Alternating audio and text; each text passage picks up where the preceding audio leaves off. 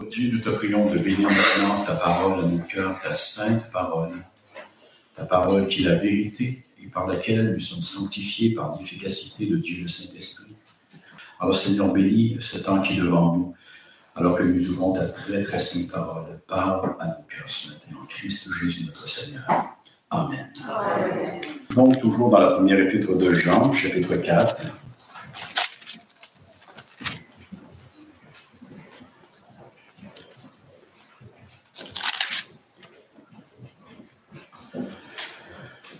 Nous allons débuter au verset 12 quand même jusqu'au verset 16.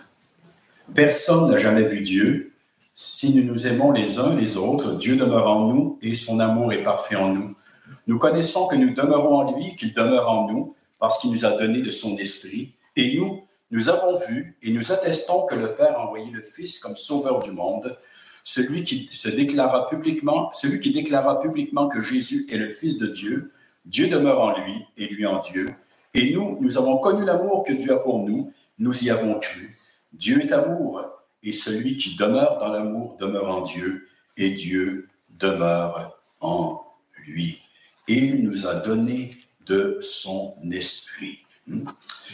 Au verset 12, nous avons vu que euh, nous possédons la certitude que Dieu habite en nous, qu'il a fait de nous son Saint-Temple, si nous nous aimons les uns les autres. Et il faut bien définir ce que ça veut dire. Ce n'est pas un simple sentiment, ce n'est pas une simple émotion, c'est tellement plus profond l'amour de Dieu.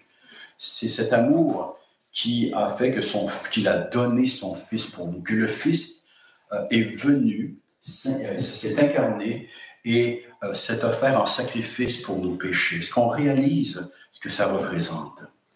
Un amour sacrificiel, hein, qui a tout donné pour acheter des hommes et des femmes qui ne le méritaient aucunement, qui étaient alors ses ennemis.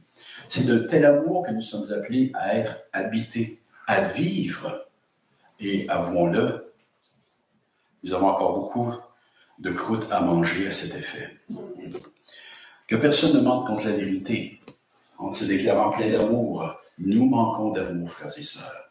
Bien sûr, si je connais le Seigneur, je connais quelque chose de cet amour. Hein. Mais combien j'ai besoin de croire dans celui-ci. Alors, personne n'a jamais vu Dieu. Si nous nous aimons les uns les autres, Dieu demeure en nous et son amour est parfait en nous. Maintenant, verset 13, il fonde cette assurance que Dieu demeure en nous sur le fait que nous avons reçu le Saint-Esprit. Nous connaissons que nous demeurons en lui, qu'il demeure en nous parce qu'il nous a donné de son esprit. Alors, la question se pose, est-ce qu'en se faisant, euh, l'apôtre se contredit Bien sûr, nullement. L'écriture est inspirée de Dieu. Hmm? Il n'y a pas d'erreur possible dans les Écritures. En fait, ce que l'apôtre est en train de nous dire, c'est que cette présence de l'amour vient justement de la présence du Saint-Esprit en nous. Et là, on voit à quel point tout est bien lié, comme un écosystème dans les Écritures. Hein? C'est à nous maintenant de, découvrir toute la richesse de cet écosystème. On peut en étudier les différentes parties, mais ça, nous est présenté comme un grand écosystème en tant que tel. Tout est interrelié. Hein. Et on voit encore une fois que la question du Saint-Esprit est indissociable, c'est ce qu'on va voir, elle est indissociable de, de, la personne du Père, de la personne du Fils, indissociable de cette vie qui nous a été donnée, hein, et donc du fait notamment ici de porter le fruit de l'amour et que nul ne peut prétendre être habité du Saint-Esprit, être animé du Saint-Esprit, être rempli du Saint-Esprit et ne pas être en même temps euh, rempli de l'amour de Christ. Romains chapitre 5, verset 5 nous dit ceci. Or, l'espérance ne trompe point parce que l'amour de Dieu est répandu dans nos cœurs par le Saint-Esprit qui nous a été donné.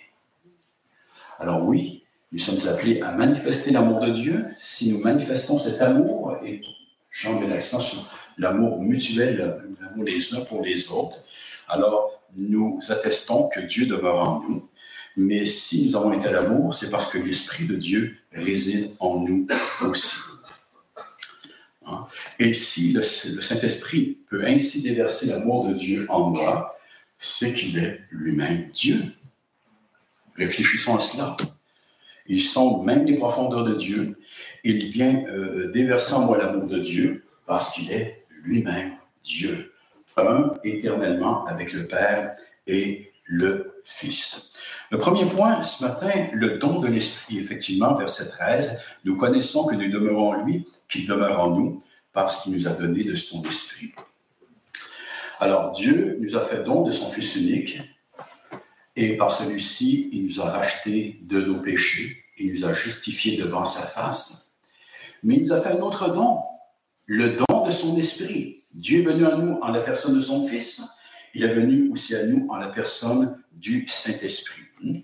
Et ce Saint-Esprit, il l'a déversé dans nos âmes. Euh, enfin, ce Saint-Esprit est venu nous habiter afin de déverser en nous justement la vie de Dieu, la vie de Christ ressuscité. Et donc, Dieu n'est pas seulement venu à nous en la personne de son Fils, il n'est pas seulement venu vers nous en la personne de son Fils, mais il est aussi venu en nous par la personne du Saint-Esprit par lequel nous avons été scellés pour le jour de la rédemption. Je rappelle que l'apôtre Paul a écrit au Romains chapitre 17 que si quelqu'un n'a pas l'Esprit de Christ, il ne lui appartient pas. Tout chrétien a reçu le Saint-Esprit. D'ailleurs, sans le Saint-Esprit, personne n'aurait cru et ne serait tourné vers Dieu.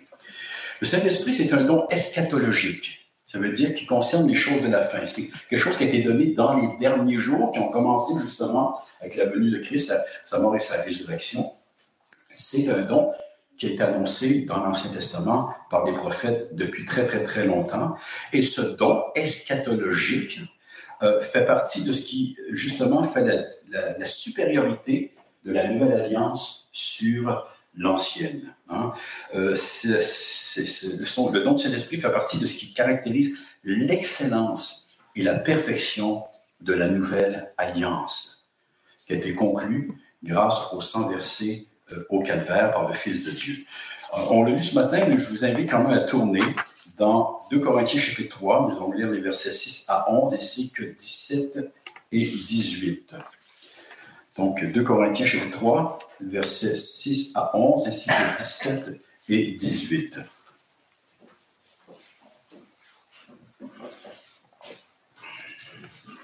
Il nous a aussi rendu capables, donc Dieu nous a rendu capables d'être ministres d'une nouvelle alliance, non de la lettre, mais de l'esprit, car la lettre tue, mais l'esprit vivifie. Or, si le ministère de la mort, ça c'est le ministère de l'ancienne alliance, gravé avec des lettres sur des pierres, a été glorieux au point que les fils d'Israël ne pouvaient fixer le regard sur le visage de Moïse, à cause de la gloire de son visage, bien que cette gloire ait été passagère, combien le ministère de l'Esprit ne sera-t-il pas plus glorieux? Si le ministère de la condamnation était glorieux, le ministère de la justice est de beaucoup supérieur en gloire. Et sous ce rapport, ce qui a été glorieux ne l'a point été à cause de cette gloire qui lui est supérieure. En effet, si ce qui était passager était glorieux, ce qui est permanent est bien plus glorieux. Verset 17. Or, le Seigneur, c'est l'Esprit, et là où est l'Esprit du Seigneur, là est la liberté. Nous tous, dont le visage découvert reflète la gloire du Seigneur, nous sommes transformés en la même image de gloire en gloire par l'Esprit du Seigneur. L'apôtre fait référence notamment à plusieurs choses ici, mais notamment euh, à l'épisode où il nous dit dans Exode 34 que Moïse, descendant du mont Sinaï, il a passé du temps dans la présence même de Dieu, hein, euh, ne le savait pas, mais lorsqu'il est descendu vers euh, le peuple d'Israël, eh bien, celui-ci a eu peur, parce qu'il émanait de lui une lumière surnaturelle, c'est la lumière de Dieu. Hein. Et euh, il nous est dit donc qu'il devait se voiler le visage il en voir lorsqu'il entrait dans la tente d'assignation. Et, mais l'apôtre Paul, parce que le peuple avait peur, hein, ça, il craignait, parce que, effectivement, l'Ancien Testament met l'accent notamment sur la loi, la condamnation hein, euh, de toute transgression de la loi de Dieu.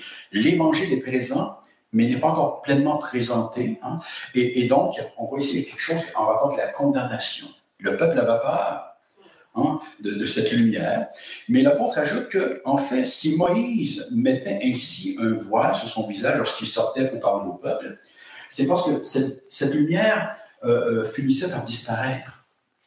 Et il ne voulait pas que le peuple voie cela. Et en fait, derrière cela, il y avait une leçon spirituelle très, très importante. Il y avait un symbolisme. Le fait que l'ancienne alliance allait un jour disparaître. Elle était glorieuse, comme le visage de Moïse mais elle n'a été donnée que pour un temps, pour laisser place à une autre alliance infiniment plus glorieuse, l'alliance de grâce. Hein? Euh, le ministère de la justice la justice qui nous est imputée, hein, la justice de Christ qui nous est imputée, alors que l'Ancienne Alliance mettait beaucoup l'accent sur la condamnation.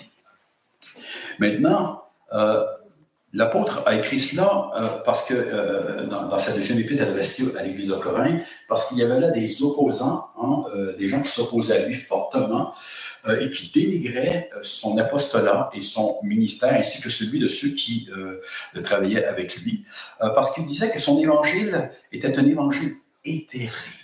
J'emploie ici, pas exactement, c'est pas verbatim, mais un peu l'interprétation que, donne tout passage euh, Gerhardus Voss, qui est un théologien réformé du début du XXe siècle, un bonhomme très, très aguerri, qui a écrit, en fait, c'est une prédication qu'il a fait sur ce texte-là absolument euh, admirable. Alors, on disait, son évangile, il est trop spirituel, il est céleste, il est euh, intangible ça ressemble à ce qu'on trouve dans l'épître aux, adressés aux chrétiens, euh, aux Hébreux, hein, lorsqu'on voulait retourner donc justement aux, images de l'Ancien Testament, aux rites de l'Ancien Testament. Et, donc tout cela, bien sûr, on disait, on disait, mais l'évangile de Paul, c'est un évangile qui est voilé, qui est difficile à saisir et à comprendre. Revenons hein, à Moïse tout en croyant en Jésus, mais revenons à Moïse avec tous ces rites, hein, ces choses visibles qu'on peut toucher, hein, qui, nous allument dans nos sens, ces choses qu'on considère comme étant beaucoup plus substantielles, concrètes. Mais en fait, ce sont ces gens-là qui voilaient l'Évangile, parce qu'ils étaient dépourvus de la foi véritable, qui nous permet par la grâce de l'Esprit de saisir la réalité qui est en Christ.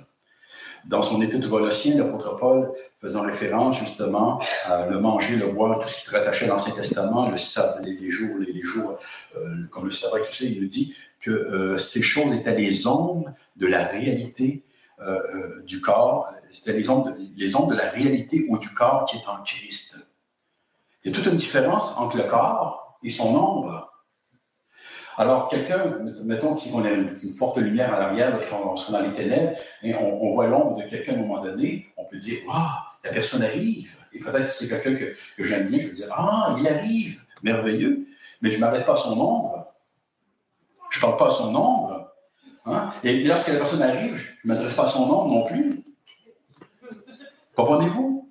C'est exactement ce qui se passait à ce moment-là, le fait de retourner sous l'ancienne alliance de se priver de ce qui est la réalité, mais une réalité qu'on ne peut pas saisir par nos sens physiques, mais par la foi, mais une réalité. Quelque chose qui est vraiment tangible, hein, qui est saisi par la foi et par la grâce du Saint-Esprit, comme l'amour de Dieu qui est déversé dans nos cœurs. C'est une réalité. Et pour ça, il faut, être né de Dieu. Hein. Donc ces gens, en fin de compte, c'est eux qui euh, euh, jetaient un voile sur l'Évangile, qui le vidaient de sa réelle substance, de sa réalité, hein, et euh, qui donc jetaient un grand ombrage sur la gloire, la puissance et la majesté de l'Évangile. Donc, l'ancienne dispensation est parfaite et passagère, il nous est dit, et Paul, c'est ce qu'il nous rappelle, que la loi de Dieu avait été écrite sur des tables de pierre, pas sur les cœurs une grande partie de ce peuple-là ne connaissait pas réellement Dieu. Hein. Et c'est la raison pour laquelle dans Jérémie, le Seigneur de dire, eh bien, euh, vous avez transgressé mon alliance, mais je vais en faire une nouvelle, plus parfaite. Maintenant, je vais écrire ma loi dans vos cœurs. C'est la nouvelle alliance. Hein. Et euh, c'est donc, comme on le dit, cette ancienne dispensation euh, n'était pas permanente. Elle devait passer pour laisser place justement à qui est permanente et infiniment plus glorieuse, dans laquelle Dieu lui-même donne la vie au cœur et inscrit dans ses cœurs sa loi, dépose son amour pour lui et pour notre prochain. Et tout cela, eh bien, c'est accordé euh, par la grâce de l'Esprit à tous ceux que Dieu s'est choisi de toute éternité en Christ Jésus. Hein, et à qui il donne justement cet esprit euh, euh, qui, qui, est appelé ici l'esprit de liberté, qui nous libère de notre péché, Hein, qui nous donne de pouvoir vivre dans la sainteté un temps soit peu, euh, et qui nous transforme, comme dit l'apôtre Paul, euh, qui nous transforme à l'image du, Seigneur de gloire en gloire. Vous savez, on peut porter tous les symboles qu'on veut chrétiens sur nous. On peut même se faire tatouer, peut pas ça, mais on peut se faire tatouer. Mais ça ne peut pas remplacer l'image de Christ en nous, imprégnée par le Saint-Esprit, la vertu de Christ, la véritable sainteté, le caractère de Christ. Non pas que l'Esprit n'était pas accordé sous l'Ancienne Alliance, personne n'a jamais pu croire sans la grâce de l'Esprit. Je crois fermement que les saints sous l'Ancienne Alliance étaient nés de Dieu, n'est-ce pas? Mais on ne connaissait pas la doctrine, tout cela était flou en tant que tel. Mais dans la Nouvelle Alliance, en raison, et tout cela est, lié avec la venue de Christ, eh bien, le Saint-Esprit a été répandu, je dis bien, a été répandu à la Pentecôte euh, d'une façon tellement plus abondante, tellement plus abondante. Et cette fois-ci, il a été répandu non pas sur quelques individus, mais sur tout le peuple de Dieu. Pas ceux qui portent le nom d'Église dans le monde, mais sur la véritable Église. Hein? C'est la raison pour laquelle je crois au baptême des disciples. L'Église n'est composée que de ceux qui sont vraiment nés de Dieu hein, et qui ont reçu le Saint-Esprit. Et donc, le Saint-Esprit est donné à tous ceux qui appartiennent à Dieu, à tous ceux qui entrent dans l'Alliance. Les autres ne sont pas dans l'Alliance. Même s'ils se font baptiser 50 fois, tous les moyens possibles, ils ne sont pas dans l'Alliance. Ils sont perdus. Et ce Saint-Esprit a fait de nous le Saint-Temple de Dieu. Sous l'Ancienne Alliance, Dieu résidait dans un, temple, premièrement, puis euh, euh, dans le, le, temple de Jérusalem, qui était à l'époque de Salomon magnifique. Mais combien est plus glorieux le fait que Dieu maintenant réside dans le cœur de son peuple? Amen. On ne fera plus des agneaux sur l'autel de Dieu parce que Dieu le Fils est lui-même offert. Un sacrifice tellement plus excellent Hein, offert une seule fois qui n'a pas besoin d'être répété. Nous n'avons plus besoin de prêtre. Christ est notre grand sacrificateur. Il n'est pas entré dans un temple fait de main d'homme, mais dans le ciel même, dans la présence de Dieu. Il nous a ouvert le ciel pour toujours. Et rien ni personne ne peuvent fermer euh, cette route. Donc, aussi glorieuse que fut en son temps l'ancienne alliance, elle fut glorieuse, elle ne l'a point été en comparaison de la nouvelle qui a été entérinée, comme je le disais tout par le sang de la croix et la résurrection du Sauveur. Vous savez, beaucoup de gens, et même des chrétiens, je pense sincères, ressentent ce besoin de, toutes sortes de choses pour les maintenir dans la vie chrétienne. Et il y a une discipline à avoir, la discipline qu'on trouve dans les Écritures. Mais on, cherche des choses tangibles. Et ça peut aller aussi loin que beaucoup de musique, hein, le pampin, tout ce qu'on veut, prédicateur qui crie en avant. Ça prend d'autres formes. Mais on cherche quelque chose pour nous maintenir. Et on considère que ces choses sont de véritables colonnes qui maintiennent l'édifice, sur lequel l'édifice va être édifié. Sans cela, tout va s'écrouler. Le problème, c'est que l'édifice de Christ n'a plus besoin de ces choses qu'on voit sous l'Ancienne Alliance. Il n'y a plus besoin d'images. On n'a plus besoin d'images. On plus besoin de tous ces rites-là, de toutes ces choses palpables, parce que l'édifice est tellement plus glorieux et tellement plus solide. Au contraire, ces choses visibles nuisent à la foi. Dans sa grande sagesse, Dieu a pourvu à deux grands rites au sein de l'Église, qu'on ne peut pas mettre de côté, qui sont nécessaires. Mais même ces rites-là nous, nous invitent à regarder tellement plus loin. D'ailleurs, sous l'Ancienne Alliance aussi, Hein? tout ce que Dieu a donné n'avait aucune valeur en soi, ne, pouvait venir en aide à, personne, à moins qu'on allait au-delà par la foi.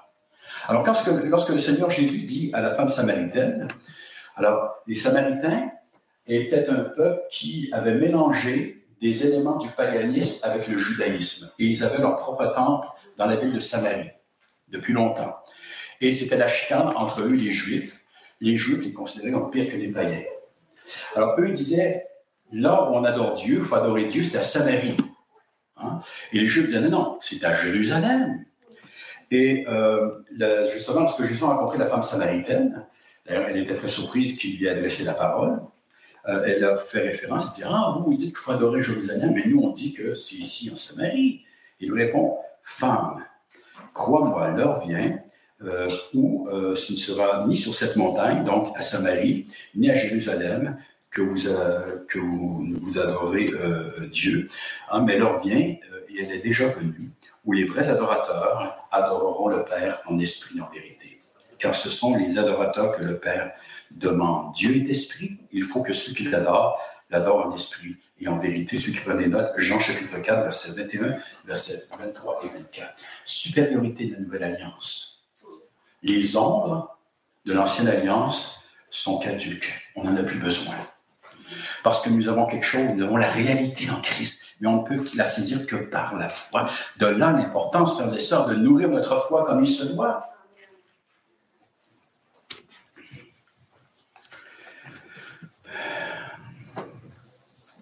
Il y a des ultra-orthodoxes religieux qui disent aussi aujourd'hui qu'il faut adorer Jérusalem et que la terre promise leur appartient.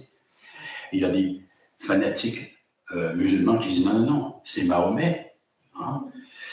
Dans les deux cas, ils sont complètement dans l'erreur. Seuls ceux qui ont rencontré le Seigneur Jésus-Christ savent comment adorer Dieu et où l'adorer.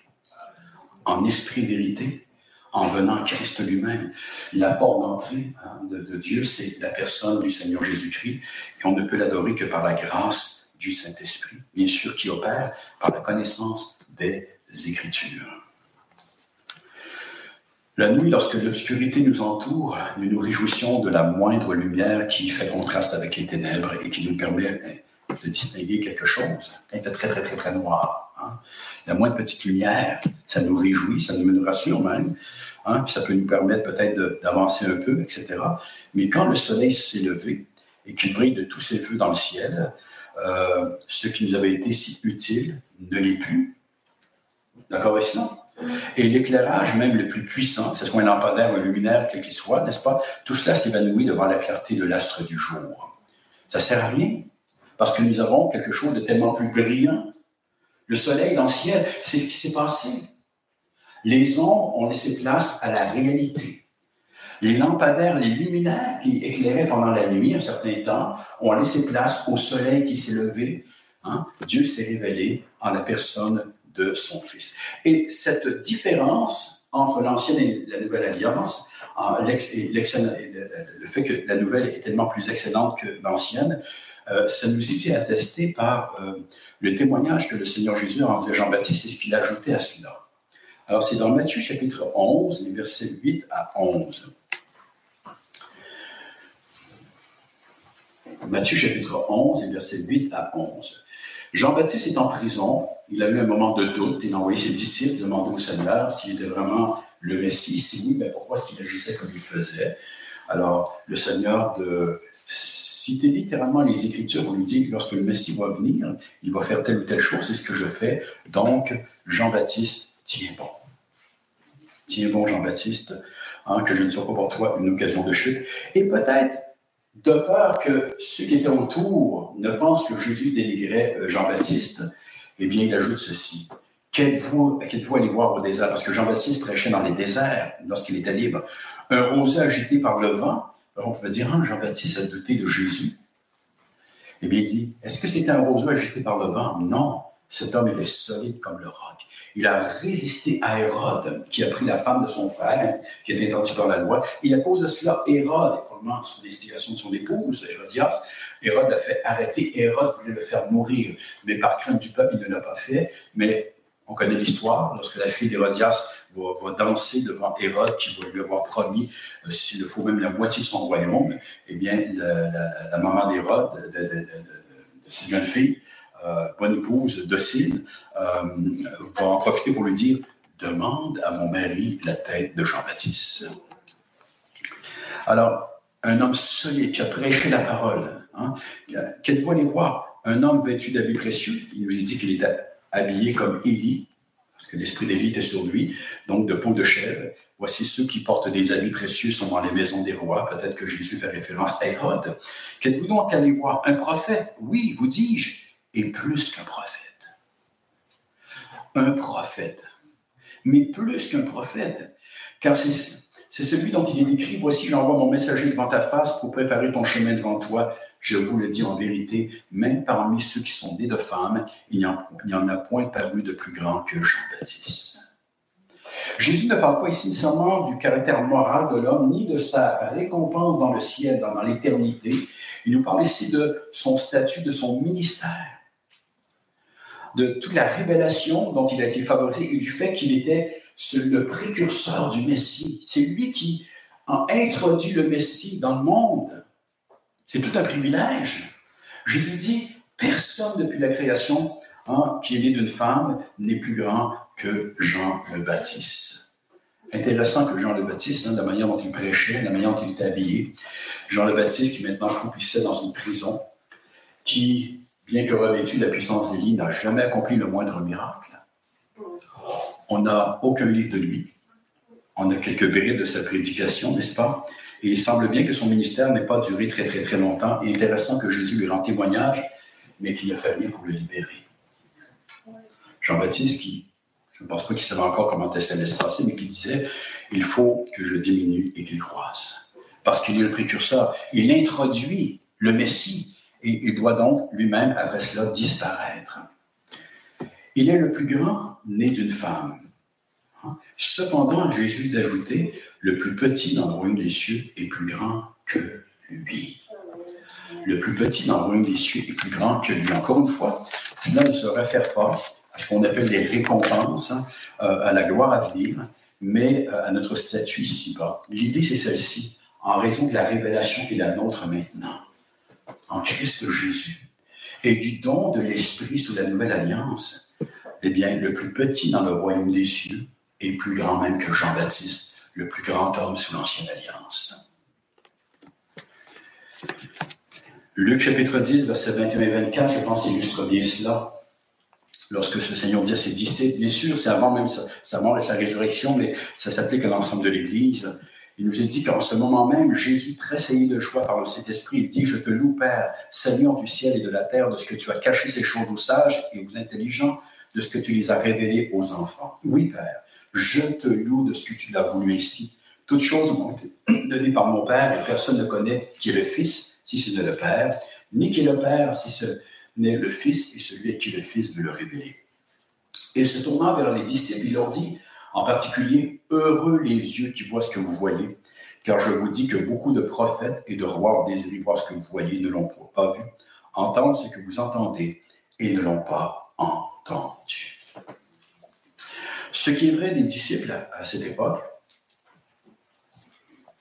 il y a encore plus pour nous, frères et sœurs. La connaissance que nous avons de la grâce de Dieu, c'est quelque chose que les croyants de l'Ancienne Alliance ne possédaient pas. Il nous est dit, et c'est Pierre qui nous dit que les prophètes ont cherché, ont sondé hein, pour comprendre la grâce de Dieu, sachant qu'elle nous était destinée, hein, qu'ils ne pouvaient pas encore en saisir toute la profondeur à leur époque. Mais maintenant, nous, nous sommes au bénéfice de cette révélation-là, du don de Christ et du don de son esprit. Deuxième point, plus rapidement, le Saint-Esprit conduit au Père et au Fils. Et nous verset 95, et nous, nous avons vu, nous attestons que le Père a envoyé le Fils comme sauveur du monde, celui qui déclara publiquement que Jésus est le Fils de Dieu. Dieu demeure en lui et Dieu en lui. Deux choses que j'aimerais souligner ici, encore une fois, Jean rappelle que lui et les apôtres ont vu, ont attesté que le Père a envoyé le Fils comme sauveur du monde. Hein. Et donc, si quelqu'un euh, euh, est vraiment de Dieu, si quelqu'un, euh, si Dieu demeure en quelqu'un par son esprit, et si cette personne demeure en Dieu, cette personne va confesser le Christ apostolique, le Christ de la parole, et rien d'autre. Et deux choses que j'aimerais souligner rapidement de, ces deux versets-là. Premièrement, lorsque, euh, concernant l'expression sauveur du monde. Hein, nous avons vu, nous attestons que le Père a envoyé le Fils comme sauveur du monde. Alors, cette expression ne signifie pas une rédemption universelle de l'humanité, ce que certains croient, hein, mais, et ça, c'est tellement clair même dans la bouche du Seigneur Jésus-Christ. Matthieu chapitre 7, versets 13 et 14, euh, dans ce texte-là, il nous déclare Entrez par la porte étroite, car large est la porte, spacieux le chemin qui mène à la perdition. Il y en a beaucoup qui entrent par là. Mais étroite euh, est la porte, resserré le chemin qui mène à la vie. Il y en a peu qui les trouvent. Matthieu, chapitre 22, verset 14. Il y a beaucoup d'appelés, mais peu d'élus. Beaucoup d'appelés, mais peu d'élus.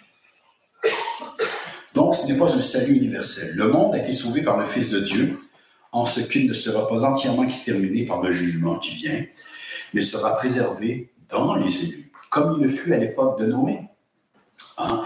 Euh, euh, lors du les donc, le monde a été sauvé en la personne de Noé et des siens. Hein.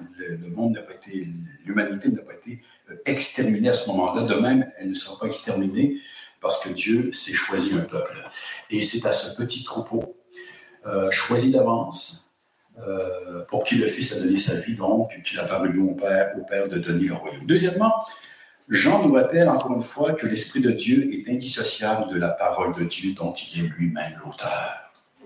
Toute personne qui prétend posséder l'Esprit de Dieu est éclairée par l'Esprit de Dieu, soi-disant inspirée ou illuminée par l'Esprit de Dieu et qui se détache des Écritures, qui nous arrive avec de nouvelles révélations, qui euh, semble prendre la Bible et la mettre de côté d'une manière ou d'une autre, ou s'en servir n'importe comment, hein, eh bien cette personne n'est pas animée de l'Esprit de Dieu.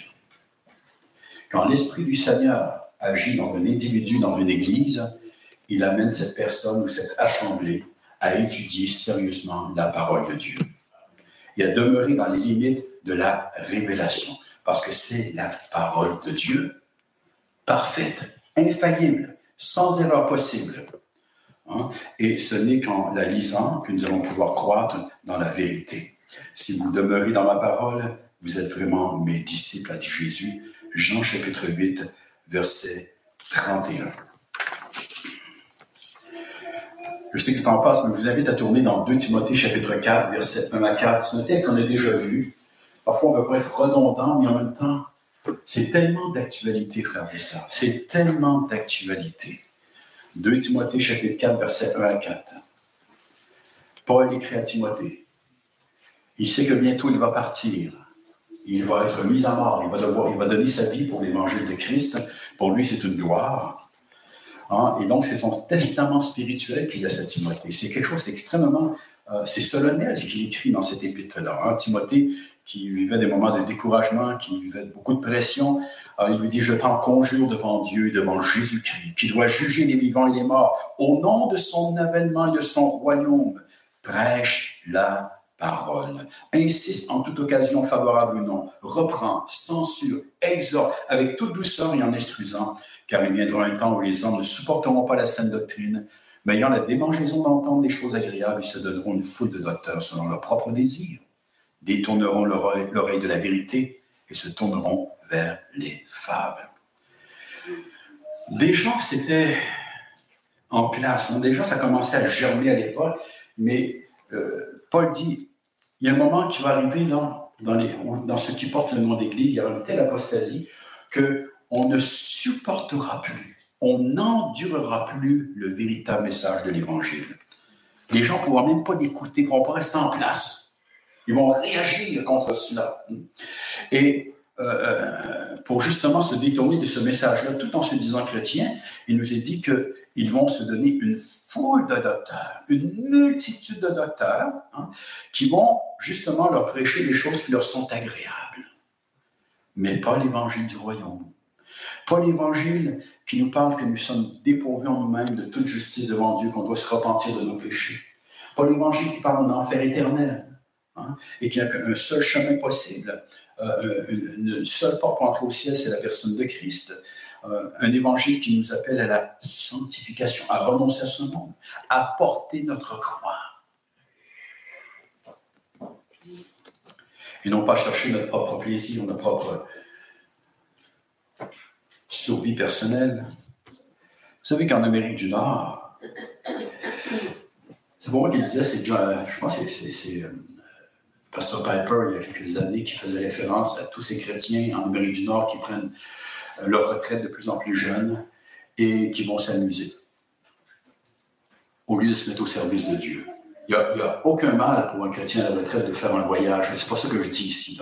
Mais, mais qui en profite pour découvrir le monde, pour faire ce qu'ils auraient voulu faire dans le passé. Alors que la retraite, si c'est possible, devrait être un moment pour servir Dieu et s'approcher encore plus de Dieu, encore plus lire les Écritures, sonder toutes les merveilles de l'Évangile, alors qu'on approche de plus en plus, justement, de l'éternité. Ce n'est pas normal. C'est anormal. C'est une anomalie. Troisième point, verset 16. L'Esprit nous fait demeurer dans l'amour. Il nous conduit au Père et au Fils et nous fait demeurer dans l'amour du Père et du Fils. Et nous, nous avons connu l'amour que Dieu a pour nous. Nous y avons cru. Dieu est amour et celui qui demeure dans l'amour demeure en Dieu et Dieu demeure en lui. Donc la prédication apostolique proclame l'amour de Dieu. Elle dit Dieu est amour. Cet amour a été manifesté historiquement par le don du Fils au Calvaire. Mais maintenant, ce que Jean nous dit, c'est que celui qui a véritablement connu cet amour et qui a cru va le démontrer en demeurant dans cet amour. Ça, ça veut dire aussi le mettre en pratique. Demeurant dans cet amour pour ses frères et ses sœurs, en l'exerçant au sein de l'Église du Seigneur, hein, et donc de ceux euh, qui partagent la même foi que lui. Bien sûr, ça s'étend aussi aux gens de l'extérieur. Si quelqu'un ne demeure pas dans cet amour, hein, euh, et qu'il affirme que Dieu demeure en lui, qu'il lui demeure en Dieu, cette personne ment contre la vérité. Cette personne n'est pas devenue citoyenne ou citoyen du royaume, hein, n'est pas au bénéfice de la nouvelle alliance et de la grâce de l'Esprit. Tout cela n'est que duplicité et c'est contraire au fruit digne de la repentance. On connaît le miracle hein, euh, euh, quand le Seigneur Jésus a maudit le figuier stérile. On connaît l'histoire? Ceux qui prennent des notes, Matthieu 21, verset 18 à 20, je termine avec cela. Jésus, la veille, est allé à Jérusalem et euh, il avait euh, nettoyé, du moins cherché à nettoyer le temple, il avait renversé donc les tables des changeurs, etc. Cherché, il avait chassé donc les marchands du temple en disant ne faites pas de la maison de mon père une caverne de voleurs. Donc il, il est sorti de Jérusalem le soir, il a dormi à Béthanie et le matin, revenant vers Jérusalem, sur la route, il nous a dit qu'il eut faim. Voyant un figuier sur le chemin, il s'en approcha, mais il n'y trouva que des feuilles et lui dit que jamais fruit ne naisse de toi. À l'instant, le figuier sécha. Les disciples qui virent cela furent étonnés et dirent Comment ce figuier est-il devenu sec en un instant? Maintenant, intéressant que ça nous dit qu'il n'y trouva que des feuilles. Marc nous explique que ce n'était pas la saison des feuilles. Pourquoi est-ce que Matthieu ne nous explique pas? Parce que Matthieu s'adresse premièrement aux Juifs et les Juifs savaient de quoi il s'agissait. En fait, l'idée euh, semble euh, euh, de toute évidence, c'est que ce n'était pas la saison, effectivement. Cependant, on n'est pas trop, trop certain, mais il semble bien que dans plusieurs régions de la Palestine, que les figuiers pouvaient porter du fruit de façon plus tôt. Euh, et surtout que lorsqu'ils avaient des feuilles, habituellement, cela devait manifester le fait qu'il y avait un fruit. Comprenez-vous? S'il y avait des feuilles, c'est qu'il devait y avoir du fruit quelque part. Même si c'était plus tôt, il aurait dû y avoir du fruit. Jésus avait faim, et pourquoi est-ce que Jésus agit ici? Hein? Euh, on ne voit pas beaucoup de miracles comme ça où Jésus maudit quelqu'un ou un objet. C'est parce que c'est tout le contexte de la purification du temple, du fait que son ministère euh, public sur terre se termine bientôt par sa crucifixion. Hein? Lorsqu'il avait commencé son ministère, l'évangile de Jean nous dit qu'il avait cherché aussi à purifier le temple, mais trois ans, un peu plus de trois ans plus tard, rien n'avait été fait on était retombé dans nos mêmes vieilles habitudes. Le temple était profané, hein, même par ceux qui se disaient euh, ses gardiens euh, en, tant que tels. Et donc, il le figuier, c'est un emblème d'Israël. Et l'idée celle-ci, c'est que à vue humaine, il y avait toute une religion qui était en place. C'est le feuillage. Le peuple semblait religieux, semblait dédié à Dieu, consacré à Dieu, mais il n'y avait pas le fruit requis. Jésus a faim de voir du fruit dans son Église. Le peuple juif, dans son ensemble, demeurait stérile spirituellement, et cela appelait sur lui la malédiction du Seigneur. Il était infidèle à tout ce qui avait été confié, à tout ce qu'il avait reçu, hein, mais il n'a pas porté le fruit attendu. Frères et sœurs, s'il en est ainsi de ceux qui ont vécu sous l'ancienne alliance, qu'en est-il de ceux qui prétendent appartenir à la nouvelle alliance? Car si quelqu'un se dit chrétien, il prétend faire partie de la nouvelle alliance.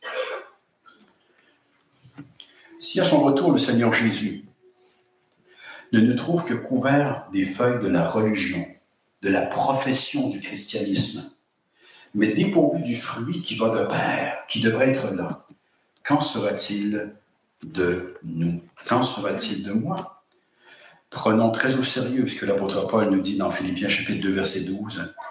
Mettez en œuvre votre salut avec crainte et tremblement. Il faut du fruit, frères et sœurs.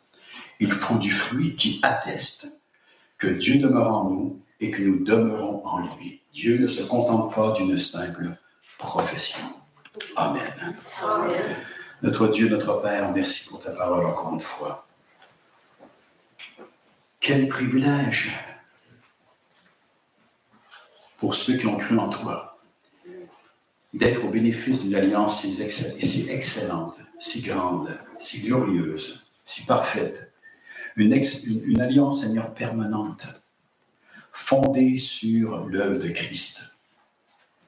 Et accompagnée de la présence du déversement de ton esprit dans nos cœurs.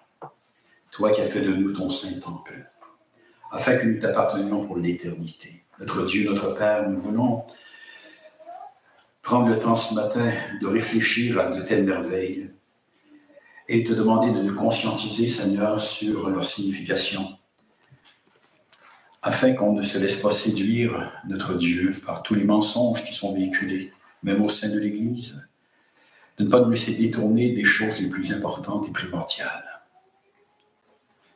Car Seigneur, nos yeux peuvent être détournés sur des choses secondaires et même nuisibles. Préserve-nous du mal, afin que nos cœurs soient centrés sur toi, sur ton Fils, afin que nous puissions nous réjouir réellement de la grâce que nous avons reçue en Christ Jésus et grandir dans cette grâce et porter un fruit véritable. Préserve-nous, Seigneur, d'une simple profession, d'un simple feuillage, mais que nous puissions porter le fruit qui va de pair, qui manifeste, Seigneur, que nous sommes nés de toi, notre Dieu, notre Père. Donne-nous de prendre le temps, notre Dieu, de réfléchir sur nos conceptions de la vie chrétienne, de ce que c'est que d'être un disciple de Jésus-Christ. Délivre-nous, Seigneur, des fausses images que nous nous sommes faites à cet égard nous puissions réaliser que suivre Christ, c'est mourir avec lui.